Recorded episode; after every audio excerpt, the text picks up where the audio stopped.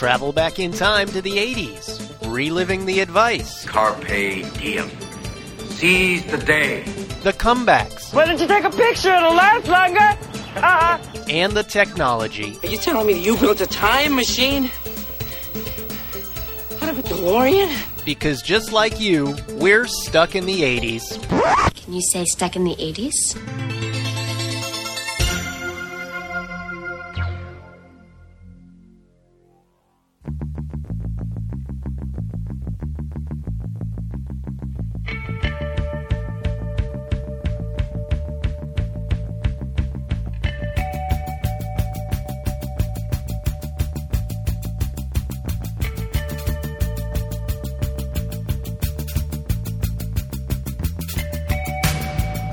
Hey, hey, welcome to Stuck in the 80s. It's your host, Steve Spears, and today, on its 30th anniversary, we talk to another star from 1983's Valley Girl. The fanatic. I am the fanatic. I like the movies and the rock shows, rock stars and the radios. I am the fanatic. Nick Cage? It's not Nick Cage. Uh, that other guy? Michael Bowen? The lead singer from the Plimsouls? No, come on.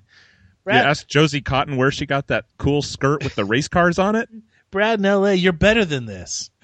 Well, I'm just trying to trying to lead it into the, the, the ultimate answer. I'll, I'll give you the full story later, but the interviews with Heidi Holicker, who played Stacy, uh, Debbie Foreman's best friend in the movie, and the story about how she came to find Stuck in the 80s is kind of interesting. Yeah. But uh, I have to ask you because it's it's 30 years old, and you know people are celebrating it again. It's kind of it's all it's dare I say in the news. Um, when was the last time you saw Valley Girl, Brad? So I was supposed to be at the the 30th screening that she was talking about, but I wasn't able to make it, which we've talked about on other podcasts. But uh, recently was I think it was a Friday night, and everyone was asleep. You know, me and my my alcoholic beverage to keep me company. Um, Did you have a gar- I, did you have a garnish? I'm sure I did, Steve. That's how I am. I mean, if you're going to do it, do it right. Okay, I'm sorry. So it's okay. We we obviously differ on that. Um, but uh, I, you know, flipping the channels came across that, and I think it was probably 15 minutes in, and I thought, well, I'll watch a little bit of this, and I ended up watching the the rest of the movie, and it's like, you know what, I really think this holds up pretty well.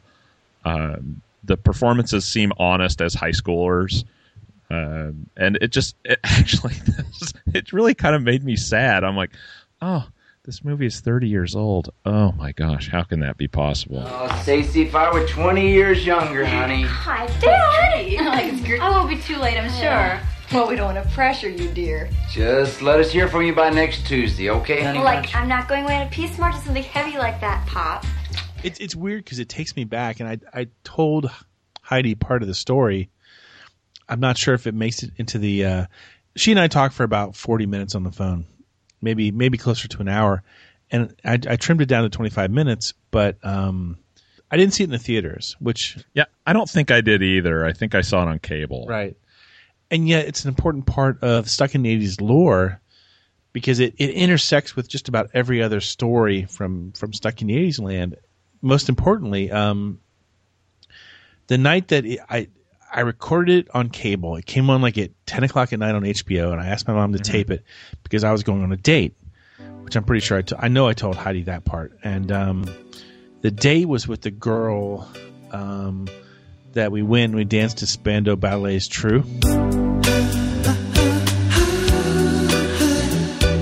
Okay, okay, yes. and stood by her door for like two hours afterwards and, and couldn't even work up the courage to try for the goodnight kiss.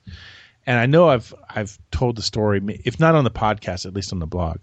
And yeah, I know I remember the story. I couldn't Yeah. find it in the podcast if I had to, but I remember So hearing it. that was the night. And so then I went home later that night, you know, just crushed. And then I ended up watching Valley Girl either that night or the next day, and just being like immediately drawn to this movie. And it's it's fantastic. And then, um, you know, it took forever. I mean, it's one of those weird movies in the sense that the the soundtrack, which is so good, it didn't like. There, were- I guess there was a limited run of it at first. We've, we've done a whole podcast on Valley Girl, and if, if you haven't heard our our Valley Girl podcast, I think it's like episode number. It's in the first twenty. I'm pretty sure. Is it really? Yeah, Oh. yeah, it's early. So go back and listen to that for the, for like all the details that you're wanting to know about Valley Girl that we know, and there, there's tons of it. Go back and listen to that. But and the music's important and the, the story's important. But in terms of today, what's most important is that um, the big breakup episode of Stuck in the 80s took place about four years ago. And when I interviewed Deborah Foreman, and which is a great episode. it's a great Great episode. We put- I put a Well, lot of it's- effort into that It's one. a great episode. I mean, Steve, you just poured your heart out on that, and you know, really put it out for the listeners, and I think it it, it resonates with people. yeah, it, it's And it's a very honest podcast.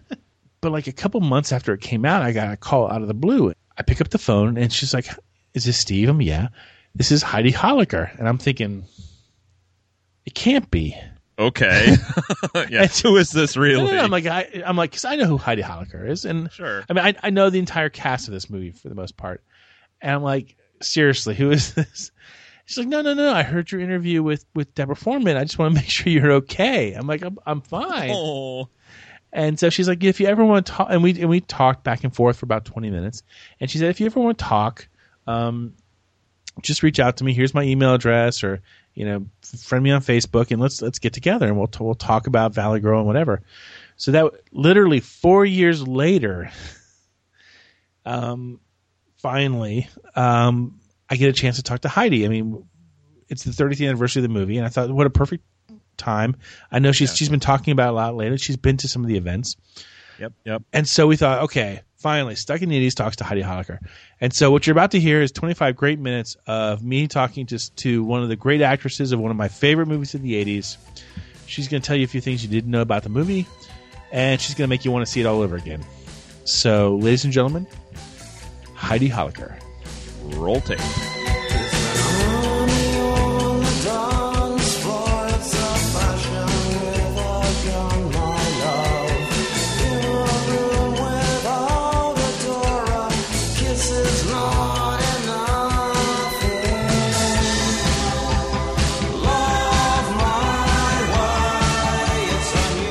So 30 years later, and I'm now talking to Stacy from Valley Girl, Heidi Holicker. How are you doing? Hey, I'm doing great. How are you? Excellent. It's, so we've been pen pals for years now, and it's Yes. it's about time we finally got you on the show. Finally, I've been waiting by the phone. Don't say that; it makes me feel bad. Oh. I know you love Debbie, but hopefully you have a little love for me too. Oh yeah, I know. Uh-huh. It, it was about it was about three or four years ago where I got a call out of the blue, and it was you calling, and you'd heard my interview with Debbie Foreman. You know, anytime I see anything that that pops up on my computer about Valley Girl, I like to be a part of it. It's it's it's an amazing, you know, little little part of my life. So anything I can do to, you know, be involved, talk about it. We had the 30th anniversary at LACMA recently, so it's just it's been it's been kind of ironically I thought of this the other day. It's the gift that keeps on giving. I, I was just about to say it's been this is the big 30 year anniversary, and I guess you've been to some of the special screenings in L.A. We did at the LACMA, the Los Angeles County Museum of Arts, on Wilshire Boulevard in LA. We did the 30th anniversary screening, and Martha Coolidge, our director, was there to introduce and do a Q&A, and I was in I was invited to come and judge an 80s costume contest, which was pretty fun, pretty pretty bizarre. And Cameron Dye was there, and I was there, and Colleen Camp was there uh, who played Julie's mom, and Martha, of course, and um, Elvis Mitchell moderated. He's the guy from I think originally NPR, but he's he does all of these uh, special events now associated with LACMA and the New York uh, New York Film Festival, Independent Film Festival. So he he moderates classic films and does a Q&A and it, it was just it was a really fun night. Was there anything you learned about the movie that night that you didn't know? No, I had one of my best friends from high school was there with me and there there were four of us exactly like in the movie and it was the movie really mimicked my life being I'm the only one in the film from the valley so and one of my best friends there and we just kept looking at each other and laughing through the whole film it was just it, it's just so fun it's and it's so it's it's surreal and it's fun and when you hear the audience laughing it's just I, I don't even know how to describe it it's very euphoric I will pay whatever it takes to make sure nobody reads a word of this. Like I'll be totally bummed out if anyone on Earth outside this car finds out about this. God, where's your sense of adventure? Just shut up. I personally guarantee you, you will have the time of your life tonight. You'll see things that you've only read about in books. Oh, I'm sure. Before this screening, when was the last time you had actually seen the movie? Oh gosh, when it comes on TV and I'm home, I sew and I I quilt and I paint and doing things and if it's if it's on, I I'll I'll I'll watch it because I feel like, oh, it's on. I I should have it on, you know, it's on TV right now. So I'll watch pieces of it and then maybe go in the other room and then feel like, oh, I know that scene's coming up. I better watch that again.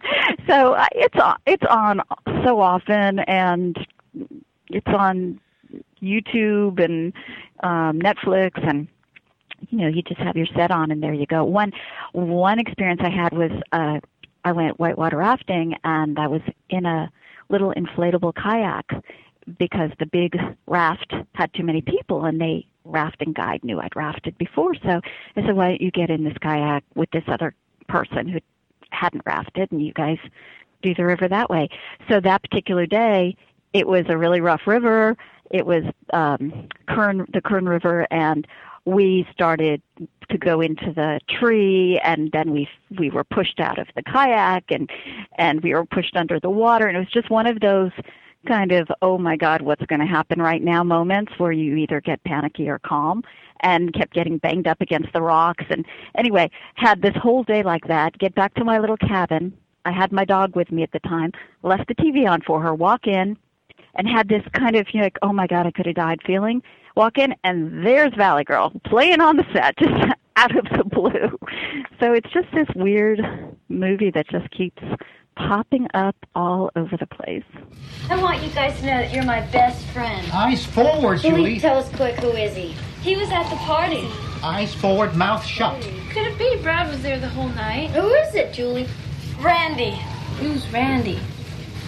He's the most awesome dude ever. Where was I when he was around? Yeah, like where were you?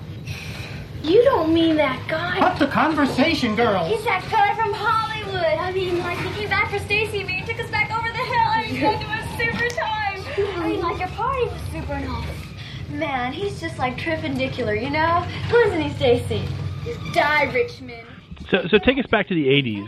How much acting had you done before Valley Girl? I had done uh, I'd done 30 commercials and um, two videos on MTV. I did Twisted Sister. Well, first I did John Mellencamp's video this time, and in 1980, and then I'd also no, that was after Valley Girl. I did Twisted Sisters, Leader of the Pack, but that was in 85, 86.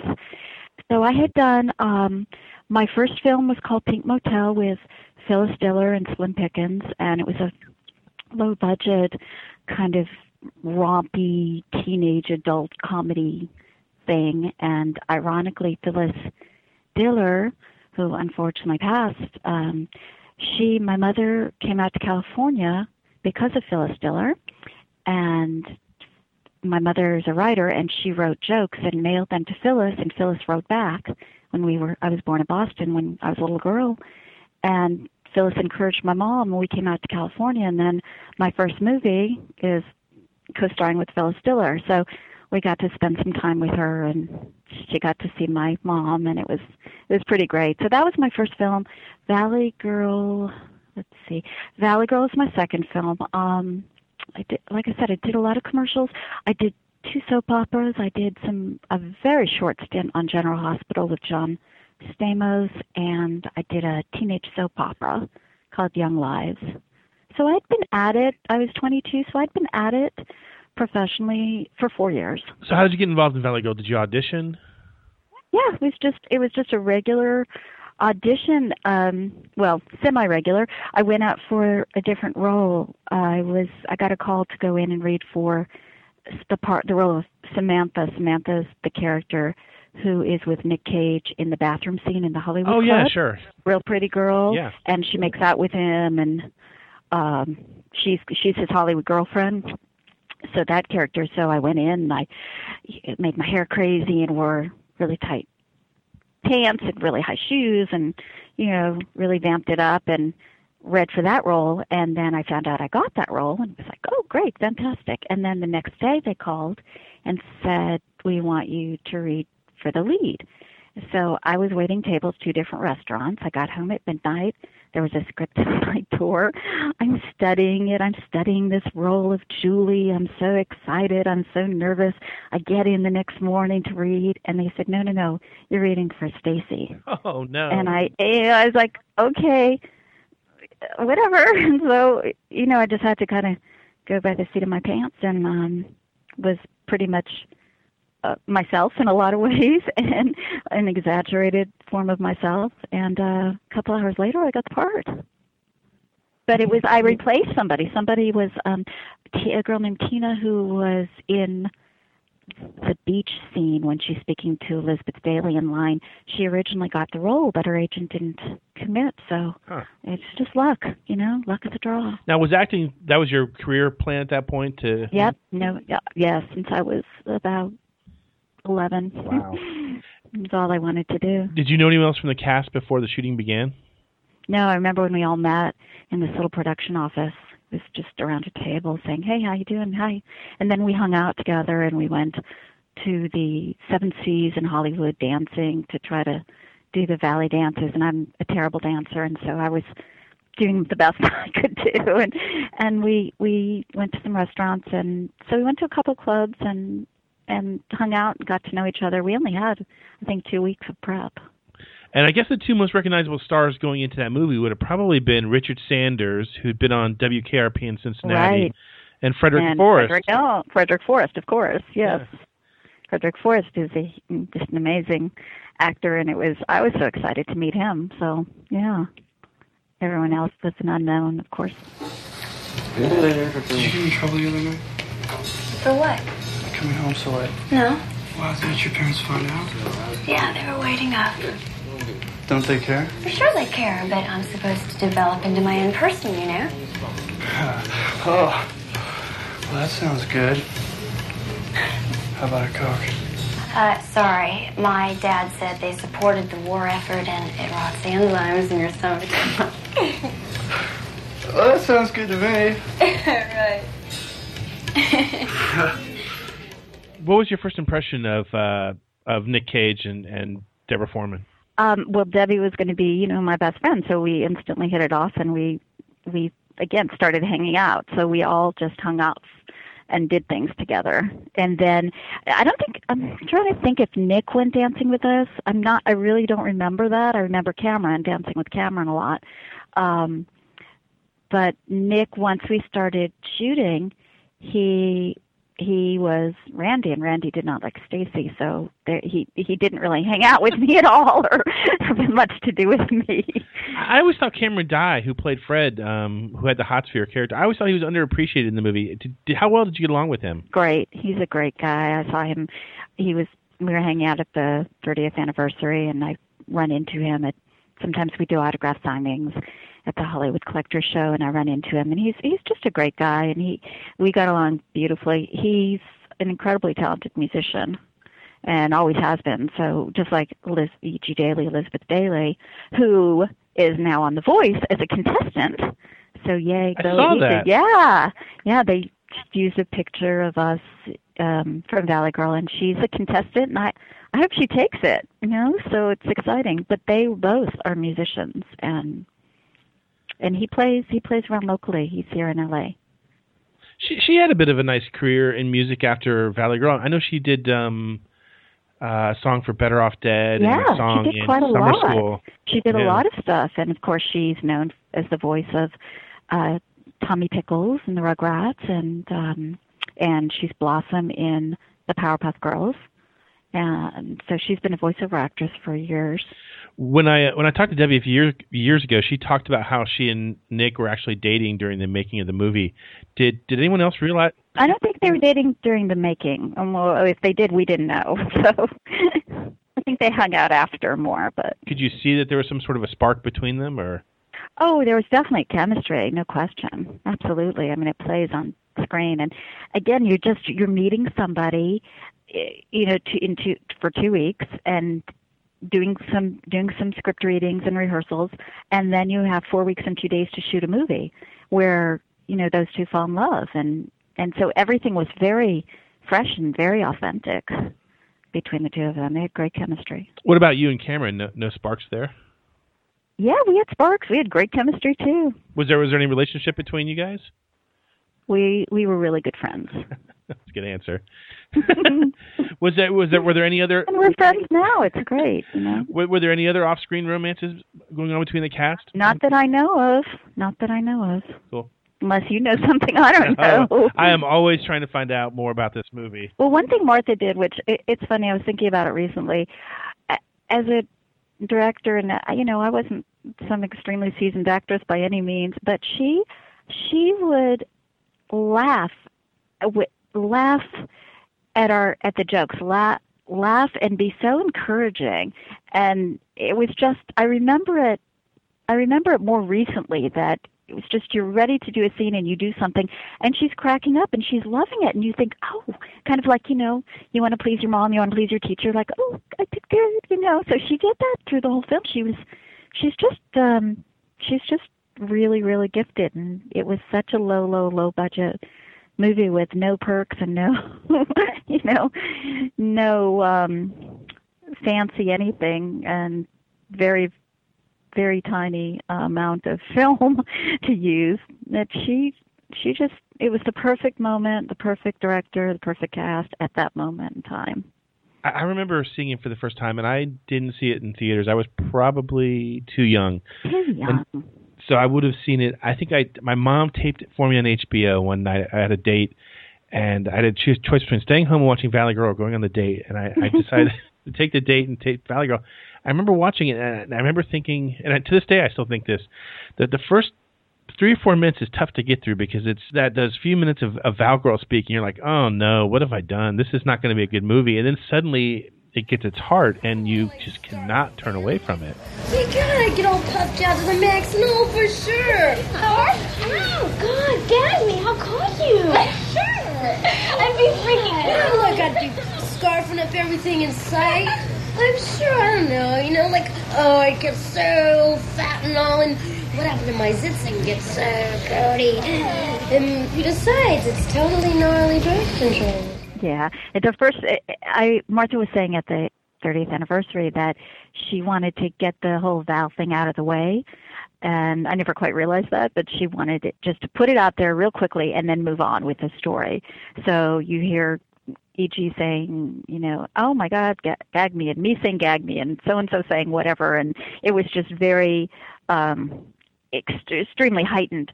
But that's what my girlfriends and I used to do. We went to the malls. We didn't. It wasn't the Sherman Oaks Galleria. It was the Macy's Macy's Mall or the Bull. It used to be the in Sherman Oaks. There was Bullock's, and it was it's still there. It's called the Fashion, I think Westlake Fashion Square, and we used to hang out there. We used to hang out at the Macy's Mall, and you would go to the food court and you would just gossip with your girlfriends about yourselves. Not really necessarily other people so much, but you know who you had a crush on, who you hated, who you loved, you know that sort of thing. So it was very real because that was what we did. You know, I had done four and a half years earlier. So the movie comes out, and Nick's career takes off, and Debbie goes on makes she makes a pretty good a couple good fi- films. Did you see that coming? The two of them. No way. Mm-mm. Mm-mm. Did not see it coming with Nick at all. No, I, I don't know. Martha did, but um, Nick was 18, and um, I mean he was great in the film. There's no question. But when you're shooting it, you not you're not seeing the film. I mean, when you're shooting it, you're shooting a scene. You don't have any hindsight or perspective or anything like, oh, that was a brilliant scene and that was so well lit and he's so charming and you're just in it. You're doing a scene, you're doing this, you're doing that, and um, no, I had no no idea. You, you, there's no way you can have an idea. You knew he's good, of course, but everybody was really good. Um, so it was, yeah, he blew up. It was intense. And every audition I'd go on, all I'd be asked is, "What what is Nick Cage like?" and so like, "He's great, he's great. Can we read the scene?" you know.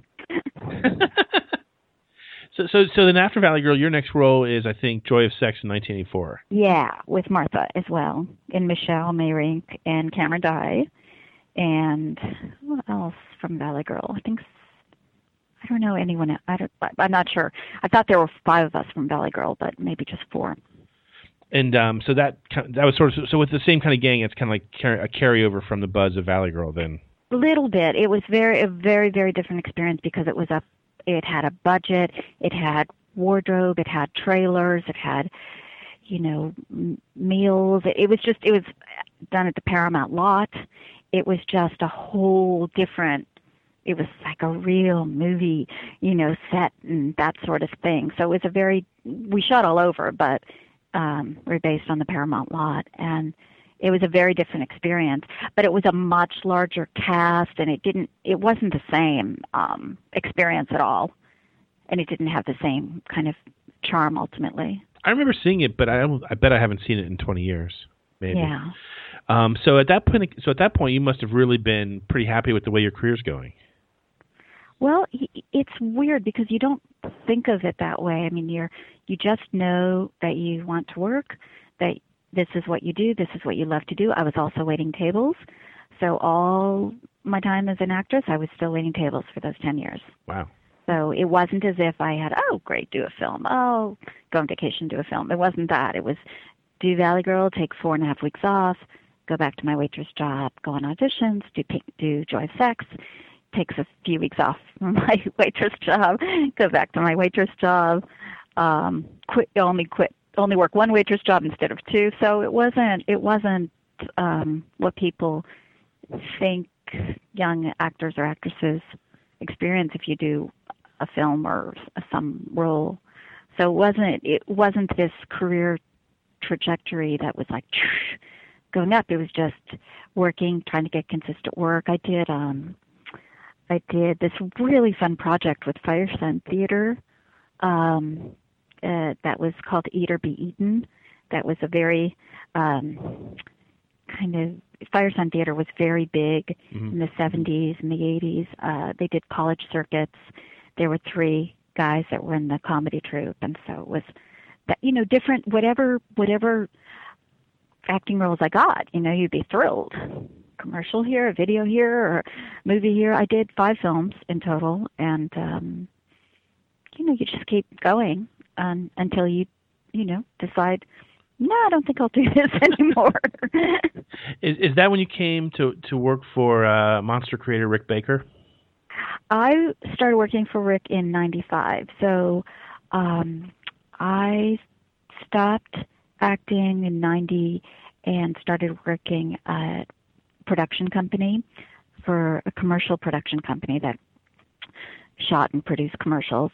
And then I worked uh, at Daily Variety, which is the one of the industry news um, Oh, sure. papers. Yeah, I read it online every day. and right daily variety and the hollywood reporter and then uh in ninety five i started working for rick baker and was with him for eight years and then went back and worked with him on the wolfman reshoots and doing a little project with him now on the side so he's an amazing amazing uh, guy and his family i love his family so much So how was it that you met him and came to work for him then? Oh, it was just answering that.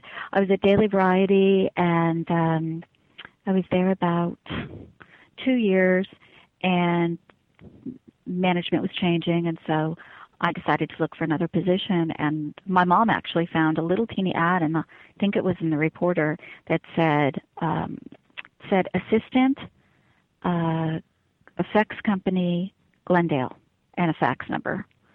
And my some of my friends that some of my guy friends were huge monster buffs crazy monster buffs love know knew who rick was loved rick. I had no i i mean i'd seen american werewolf in london but i was i've never been a horror movie buff in any way shape or form. Yeah. so it was actually very natural for me to be able to work for him and with him because i wasn't a fan. I was there to to work for him you know and it worked it worked it's worked out quite nicely he's like i said i'm very fortunate to to to know him and his family American Werewolf in London has just come up again because uh, just down the street from me, Orlando uh, Universal Studios just opened up a American Werewolf in London maze as part of their Halloween Horror Nights. Oh, that's so cool. Yeah, I'm afraid to go, to be honest. Oh, you should go. I went to the Universal Horror Nights once, and it scared me so badly. I will never go again.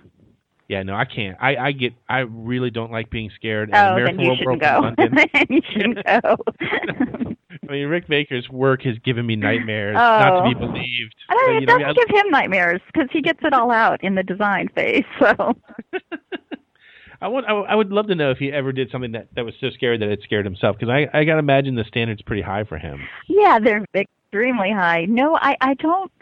I don't think so. He always goes as as far as it can go, and then takes it even farther to make it cool. To make it that's fabulous. He would never say fabulous. to make it cool. You know. So every time Alex Valley Girl now hits a big anniversary, people are going to talk about Julie and Randy and Fred and Stacy. That that's a nice legacy to have. It is sweet. It's really sweet. And um there's a director, I don't know if we talked I don't think we talked about this when we briefly spoke before. Clay Clay Weiner uh is directing is scheduled to direct the remake, the musical remake that's been discussed for the last so Yeah, many years. yeah. And he was at the thirtieth anniversary. I was I've been wanting to meet this guy for a year and a half and and I turn around and there's this really smiley guy and someone said, "Oh, that's that's that guy who's going to direct the remake." Like, "Oh, yay! I want a I want a cameo, please. Put his put me in Cameron. Cameron, I must have a cameo." So, that I we don't know when that's happening. I thought it would have happened by now, but so we'll see. We'll see. We talked about it a few months ago. Well, that's excellent. Hey, I'm really glad we had this chance to talk. And um, may Valley Girl live on to, for we can talk about it again in 10 years for the 40th anniversary. I would love to. and melt with you. Stop the world. You've seen the difference and it's getting better all the time. There's nothing you and I won't do. And there she is, Heidi Holicker from Valley Girl. Yeah, that was that's a great interview. Um, it's a that's a good get, and uh, uh, what I one of the things I thought was interesting is she gives you a real insight into what it's probably hasn't changed too much. What it was like to be an actress trying to scrape together a career in L.A. I mean, she worked quite a bit. Uh, but still, she's talking about, oh, I could take a week off from my second waitressing job. So, uh, you know, it's not like I made a big movie and now I get to sit around and watch the residual checks pile up. It's it's crazy what you have to give up to pursue that kind of dream. Yeah, I, I don't know how, how people do it. I don't get it. I mean, I just I Well, because you and I give up nothing to pursue our dreams, which is like that's right. I want to be the biggest talking nerd. to strangers on the internet. I want to be the biggest nerd I can be. What do I have to give up? Nothing. Perfect. Great. Sign me up. And here's the other thing that just occurred to me is um, she talks about how she liked working with the director, uh, and because she would give her feedback, like instant feedback. Martha Like, Coolidge, she yeah. would laugh. Yeah, Martha would give him a laugh and stuff. And I got to tell you, Stuck in the 80s Nation, that's one of the weirdest things about doing these podcasts is when you're telling a story, like I'm telling some of my dumb life stories, whatever, that I think are pretty funny. And usually when I tell them to people, you're getting some feedback from them, right? You're getting a, a smile and a nod, or people start to cross arms. I don't know whether you love these stories. I don't know whether you hate these stories. I'm just I'm plowing through it and hoping for the best. You get you get nothing back. And you're like, is is this going well? I have no idea. So it is kind of weird. Uh, I can appreciate that from a you know obviously from a very limited sense. I'm not trying to put myself in Heidi Holicker's league because I'm not. Right. Well, you never- I, I appreciate that. There, there is some strangeness to that. You never know if you're like recording the breakup episode or the Tom Wopat episode. Uh, There's a fine line between Williams, break Wopat. yeah, it's like it can go either way. Um, what I thought was interesting was, and I told her, I said, the, to me, the most objectionable part of the movie was the first two minutes where you guys just go into this vow speak that's it's intolerable, Yeah. and I almost turned it off because I was like, oh Christ, the last thing I want to do is see him two hours of this. I don't need two hours of this. And then it disappears pretty quickly and it never really kind of pops up again. I mean, not, not in that level. Yeah. And who knew? I had no idea. Of all the documentaries I've seen about this movie, I had no idea that that was Martha's um, vision was to get that out and get it over with, and then like let's go on with the story. Yeah, kind of front load it. Yeah. And the other thing that occurred to me, and this is something that I enjoy when I watch it now, is when I first saw it, I was living in Western Oklahoma, and Hollywood was a mystical, faraway land. And now I live here, and it just it still kind of cracks me up. Hey, I know where that is.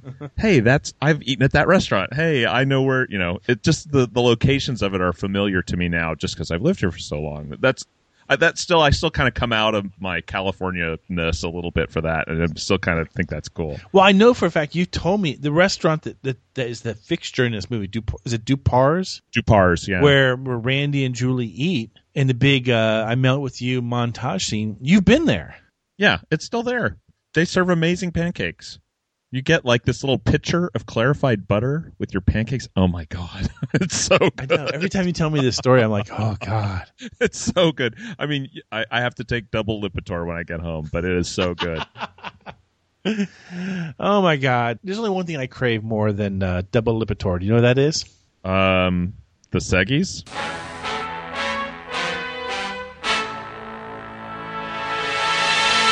Ah, the mystic refrain of reader mailbag. And I'm not afraid to admit at this point that I've had two and a half whiskeys.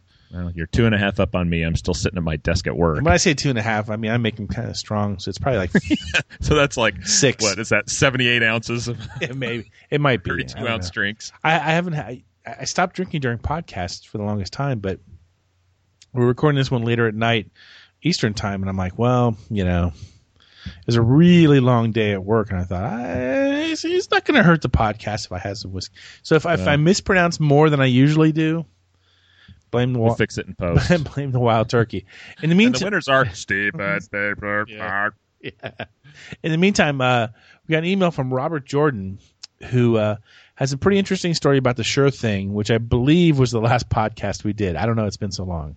Was it? Might have What been. was the last one we did?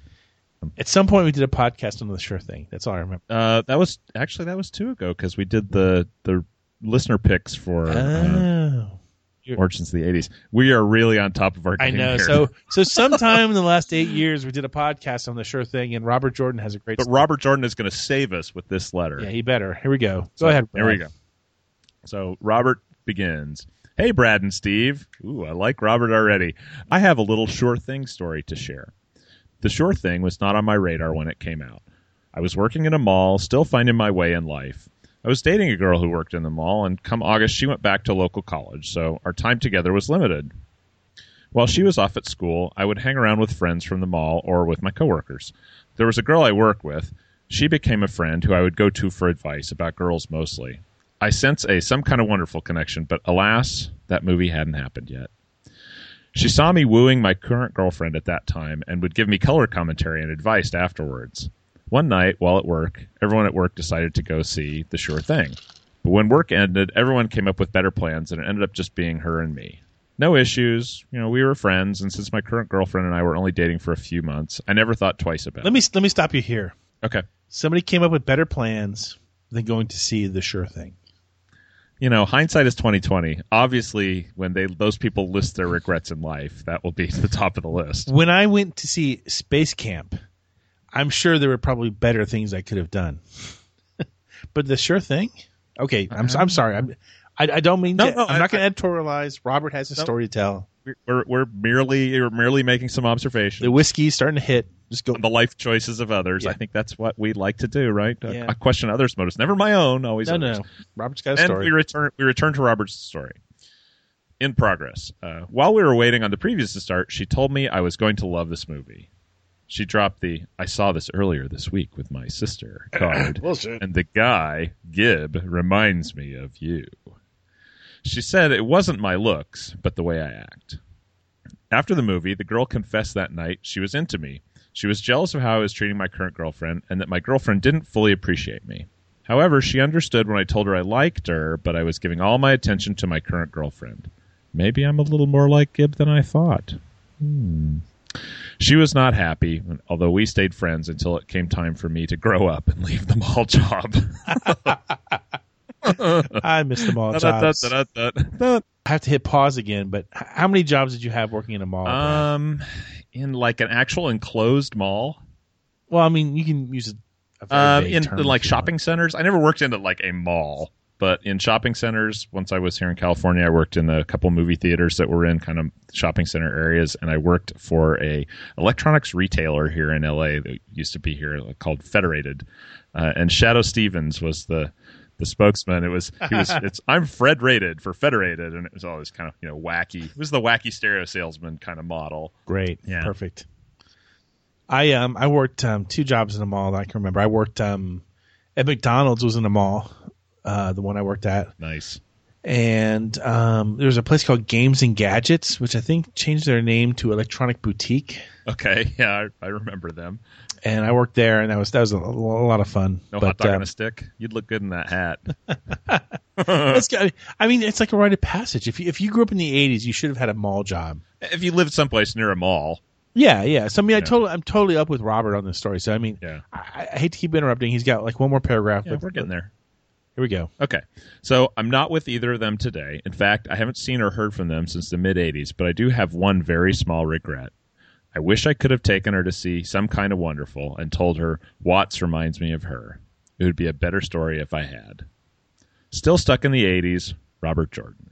Wow, that's a nice ending. Yeah. Good letter. Good letter.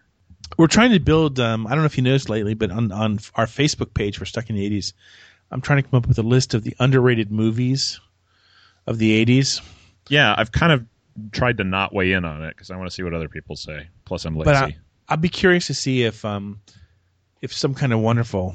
I think a couple of people have like suggested that one.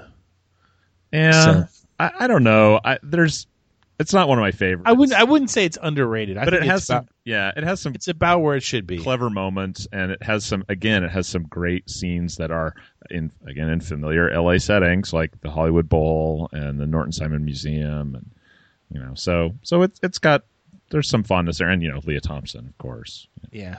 yeah. Definitely. Hey, if you have an email, send it to us. Um, we love the stories. The stories go right to the front of the line. Yeah. Uh, SIT80S at gmail.com or Steve in the 80s at gmail.com or Brad in the 80s at gmail.com.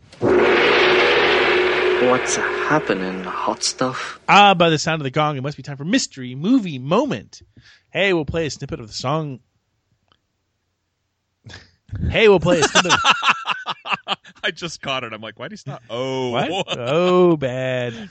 Hey. I will play a snippet of.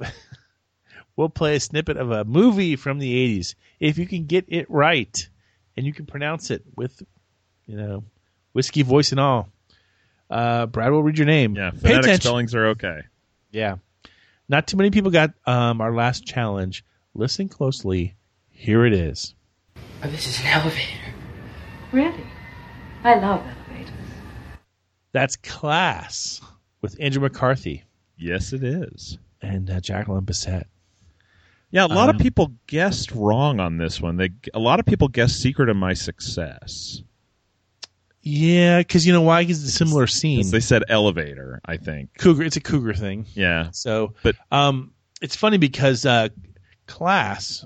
You know, I, couple, I think a couple podcasts ago, I mentioned that I had this um, uh, DVD set. In fact, I'm, I'm staring around. I'm staring around at it. Six movies from the '80s, and it has on there Valley Girl, Rachel Papers, uh, Losing It, uh, Last American Virgin, Class, and Zapped. And so I bought it. I think it was, it's like ten dollars, and thank God that I did because I was looking through um, my DVD collection the other day, and I'm looking for my Valley Girl DVD, and I can't find it. It's nowhere to be found. And I, I, I probably have three of them.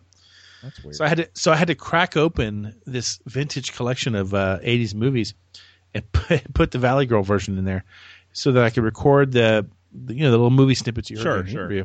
yeah. But Because I'm know, like- to get it illegally offline, that would be That would be wrong. We never do that. Yeah. We want to make sure that intellectual property holders get their pay and But get I swear due. to God, I swear to God, my intent was to give this um, package away to somebody someday. So we'll see. Um, I don't know. I, just, I can't part with Valley Girl though, so we'll have to see what happens. Um, anyway, uh, Brad, listen, uh, list the winners. Let me tell you who the winners are. The winners this week include Kurt Turster, Shazam from St. Louis, James Crabtree in Indianapolis, and Kevin Weber of Ontario. Pay attention. Here's this week's mystery clip. Junior high, I played bongos in this band, and I fell in love with our lead singer. And she sang We've Only Just Begun, as sweet as Karen Carpenter. If you know it, email us at sit80s, stuck in the 80s, at gmail.com or Steve, was it Steve in the 80s? Last time I checked. Steve in the 80s at gmail.com or uh, Brad in the 80s at gmail.com. And Aye, tune next aye, week to aye. find out if I'm still drinking. Woohoo! Ah, the magical refrain of Name That 80s Tune. Hey, the signature event, the original Seggy on Stuck in the 80s. Um, we'll play a snippet of a song, not a movie, a song from the 80s.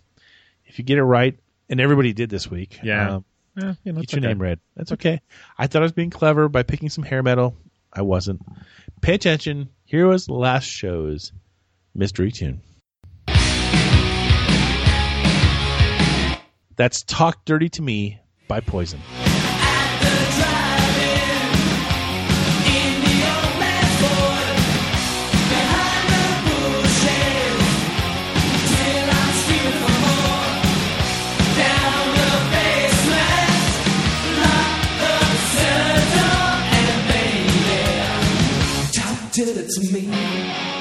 There you go, hair metal. You gotta love it. Uh, that's kind of an underrepresented underrepresented genre around here, isn't it? Um, not the most. I would say rap. Yeah. Okay. Or or uh, country. Really wasn't much going on yeah. country in the '80s, was it? yeah. I never thought about doing that country. Uh, a- well, I, I know I say this all the time. There's a lot of soft country in the first half of the Yeah. I don't know why. I you know at one point in time, um, Sean Daly and I were talking about doing a, a country in the '80s podcast. I'm sure I've said this at one point. Um, he was like flirting with this uh, DJ who worked at the country station in Yeah. Tampa Bay, and so we had her all lined up to come on the show and do the country in the '80s thing, and then like. They were like on off on off on off, and so we never like. I'm actually- sensing a pattern. yeah. So we never actually did the show, but I mean, if we had, would- I'm sure it would have been very interesting. It would have been like 90 minutes of him hitting on her, and then I would have squoze in like five clips. From Yeah, I, I would. I mean, I would have to. I'm not sure what you'd talk about for the second half of the '80s. I just don't know because it wasn't on my radar. No, it wasn't on mine either. But I mean, the first half, obviously, you have Kenny Rogers and Oh yeah, and Dolly Parton, Murray, you know, Alabama, and I mean, Alabama, yeah, there's a lot, sure. lot of that stuff. Uh, So maybe- Devil went down maybe- to Georgia. You know, Charlie Daniels band. I think that was 70s actually, but Ah, it was 79 maybe, maybe very look it up. very late, very very late. I'm not. I'm not trying to say that there's a hint that this week's um, name that 82 might be country, but it is.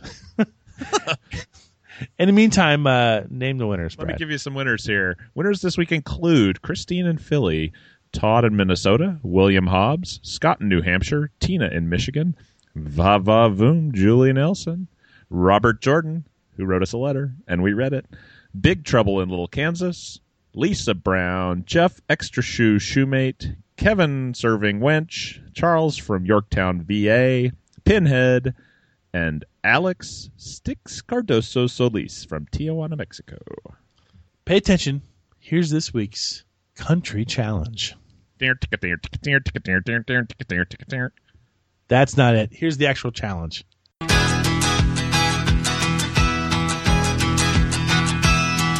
If you know it, email us at the above addresses. I'm not going to say them again because uh, whiskey Because has, you can't. because I can't. I can't. Here's my hint for next week. If you play it backwards, you get your pickup truck back. Yes.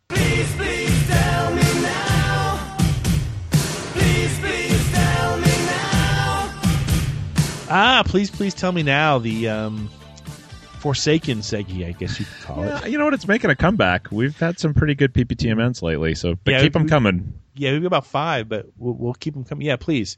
Um, but this one's great. It's from Anon Imas. Somehow, I don't think that's the real name. Abby Normal. Be normal. Uh, what's it say, Brad? Uh, it says Michael J. Fox and Robin Williams have new TV shows this fall, and there's an entire show, The Goldbergs, based in the 80s. So, please, please tell me now, what do you think of these shows? Have you been watching them? Huh. Yes. Thank you. I I try not to, and some. Um, no, in all seriousness, I have actually watched all these. We um, we were talking about it, and I just thought, you know, I ought to have a official position for the Stuck in the '80s newsletter that we don't publish. Um, so I have seen I've seen all I've seen episodes of all three of these. Have you seen?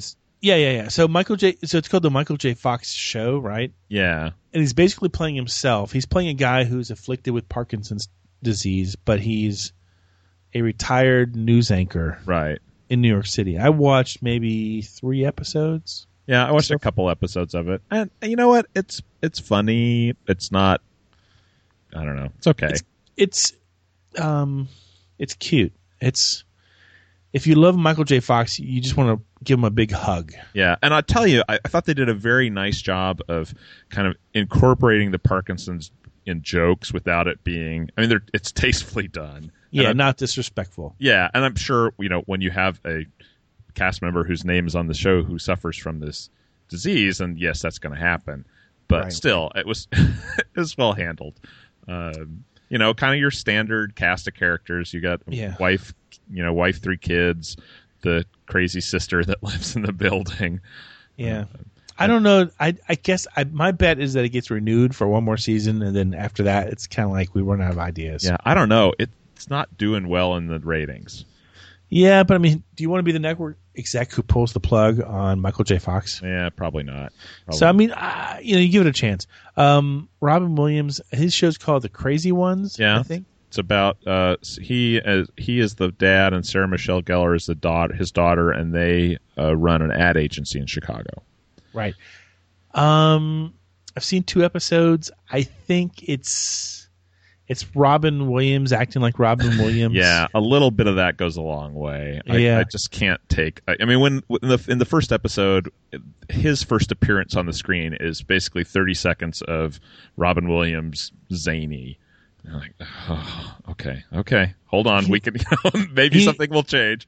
Yeah, he he needs he needs to dial it down a little bit. But I mean, it's it's of the three shows, I probably like it the best. Yeah, and if you like that, I'm not. I mean, who the hell am I? If you like Robin Williams doing that stuff, then you should watch the well, show. It's just it's just a different it's just a different plot line. I mean, it's like okay, well, you're a dad and a daughter running an ad agency is like not something. Oh, we've seen it a million times. No, you haven't. Yeah, so true enough. That's the one thing it has an advantage. The Goldbergs, on the other hand, is just the same old recycled sitcom plots you've ever seen in your life, but now we've set them in the 80s, and then the time frame doesn't even match. Like um, somebody sent me an email last week where they said um, they went to see they went to see a concert that happened in 1982, or they watched something. They went to see Poltergeist, I think. Yeah, which happened in 1982. When I get home, there's something on the wall that's from 1984, or he's wearing a T-shirt from 1984, and there's a poster on the wall that's from 1986. So it's like if you're going to be from the 80s, you have to like like try and tighten up the timeline a little bit, maintain the integrity. Yeah, which are uh, words that don't normally come out of my mouth. well, I'll, okay, I'll, here are a few things that I will say in the defense of the Goldbergs. One, it's set in the 80s, but they're not like shoving your face in it every half second. Like, look at my giant cell phone. Oh my gosh, you know. But to your point, it is pretty, you know, you know, stock uh, sitcom stuff one of the things that I think is kind of kind of funny that they do, or maybe this is just the way you know TV works nowadays, that they have characters swear, but instead of having them actually swear, they beep it out and pixelate their mouth, so you can't see. You technically can't see that they just said, but from the context, you know that's what they said. And I'm like, yeah. okay, I haven't seen that on network television. That is new. So you know, I kind of I kind of like that. I, I kind of I kind of noticed that just you know little little indus, industry thing. I'm like, oh okay, I guess yeah. that's how we're doing it now. Do I hate any of the three shows? No, but do I think they'll all be there next season? No. Yeah, that's the way it goes. We'll be right back after this special message. Those who think getting a car phone is not for them, whatever the reason, haven't kept up with the booming industry of cellular radio telephones. Scenes like this are becoming commonplace in U.S. cities where cellular is available today. This revolution in communications could make it possible for more and more people to have a phone in their car, or even one that travels with you. Like this unique cellular portable made by Motorola, which weighs only 30 ounces. Right now, businessmen and women are major users of radio telephones where cellular is in service. But more people will take advantage of cellular as its benefits become apparent. Eventually, seeing people using cellular phones may seem as commonplace as someone checking time on an electronic watch, figuring on an electronic calculator, or programming on an electronic computer. Industry watchers say there are only a few thousand cellular phones in use right now, but that number is expected to grow considerably within the next few years during the cellular revolution.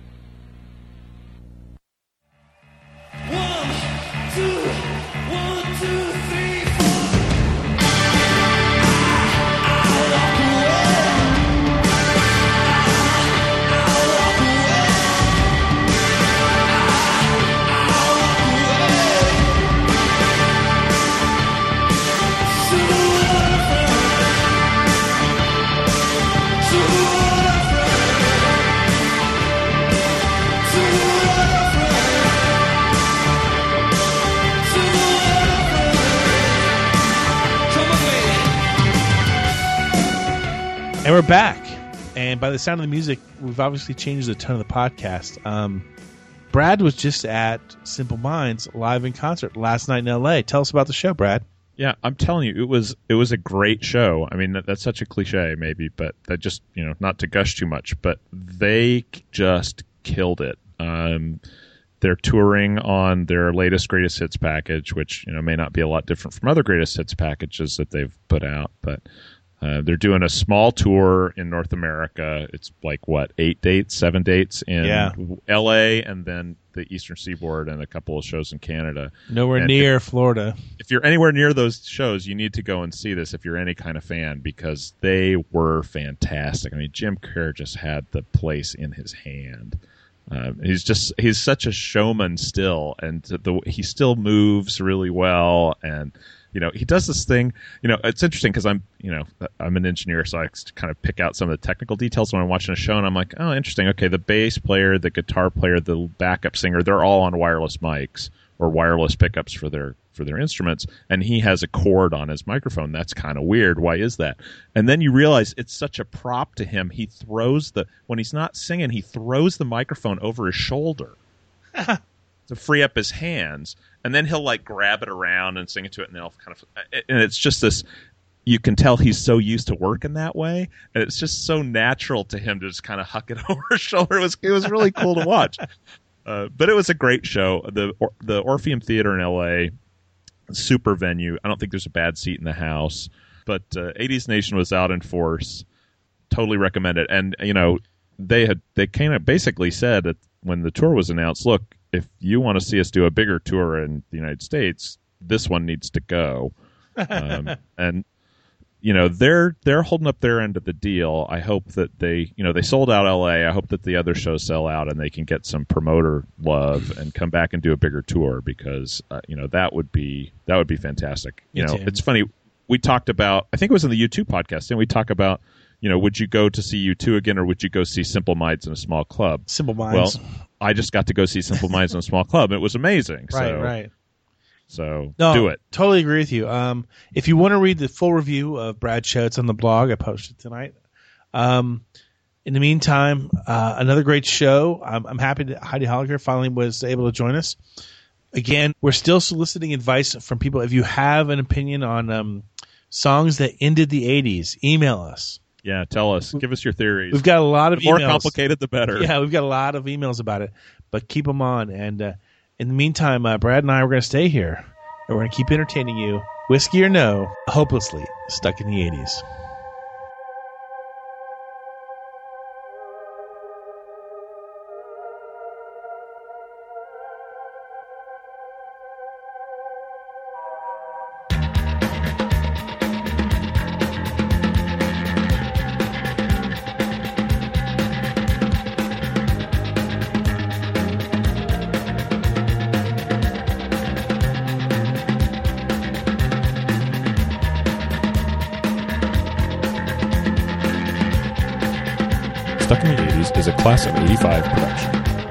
Production. and listen